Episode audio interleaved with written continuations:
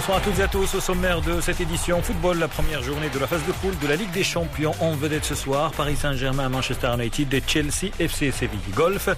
Dustin Johnson déclare forfait pour le tournoi Zozo qui débute jeudi aux États-Unis. Le numéro 1 mondial ne se remet pas encore après avoir été testé positif. Tennis. Rafael Nadal sera présent au Master 1000 de Paris. Le joueur espagnol vise le tournoi des maîtres à Londres qu'il n'a jamais remporté. Le match Zamalek du Caire, Ajad Casablanca sera-t-il reporté Le club casablancais déplore désormais 8 joueurs positifs au Covid-19.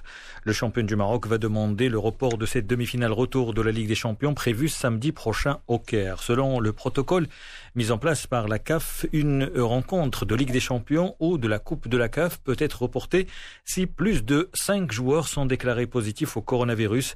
Mais selon l'instance africaine, difficile de reposer encore cette rencontre. Le Raja a perdu la première manche dimanche dernier sur le score d'un but à zéro rentré hier au Caire. Le Zamalek annonce que l'ensemble des membres joueurs, les staffs techniques et médicaux ainsi que les dirigeants.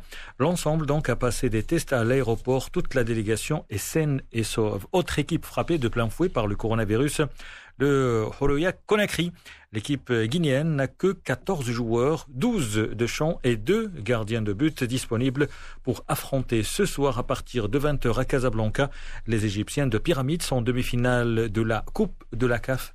Le vainqueur de cette confrontation sera opposé dimanche prochain en finale à la Renaissance de Berkane, qualifié hier au dépens du Hassania d'Agadir, 2 buts à 1 de penalty.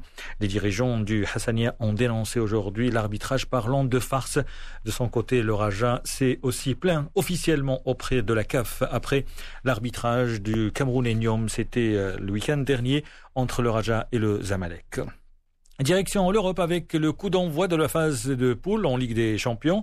Première journée donc en ce moment. Dynamo Kiev face à la Juve, Saint-Pétersbourg face au FC Bruges, la formation belge. Et puis tout à l'heure, Chelsea contre Séville et surtout les retrouvailles entre le Paris Saint-Germain et également, vous le savez, Manchester United. Le PSG, c'est le finaliste de la dernière édition, mais il y a deux saisons, a été sorti par United. Hervé Penaud, notre consultant pour le football européen. Paris-Manchester, c'est aussi le mauvais souvenir de l'élimination contre un Manchester C. Rappelons-nous, un des joueurs, hein, on avait floqué le maillot d'un joueur, même à la boutique du parc, tellement il était jeune, et ils avaient éliminé ce fameux Paris Saint-Germain. À mon avis, la plus grande déception des dernières années, beaucoup plus que la remontada, parce que ça restait Barcelone.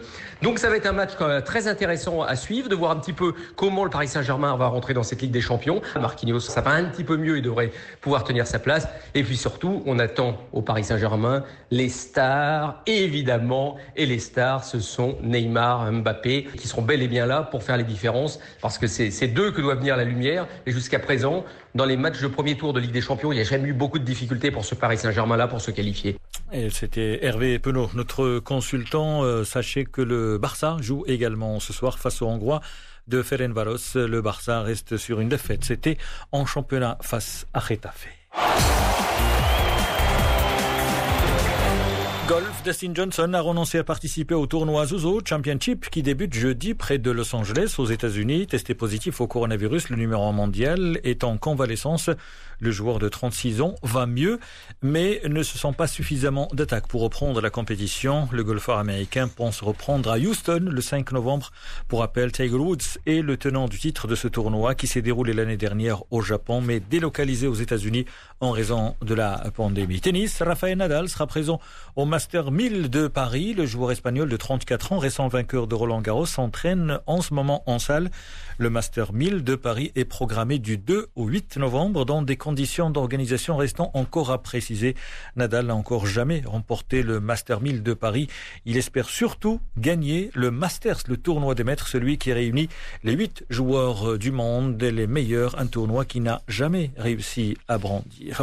Enfin, cyclisme, Primoz Roglic a endossé aujourd'hui le maillot rouge de leader de la Vuelta, le Tour d'Espagne, en remportant la première étape. Lyon Errun a arrêté. Il a été le plus puissant lors de l'arrivée finale. Il y a un mois, le coureur slovène avait perdu le maillot jaune du Tour de France lors de la dernière étape alors qu'il s'acheminait vers la victoire. Il a été détrôné lors de la dernière journée. C'est la fin de cette édition. Merci de votre fidélité. Excellent début de soirée à l'écoute de Média.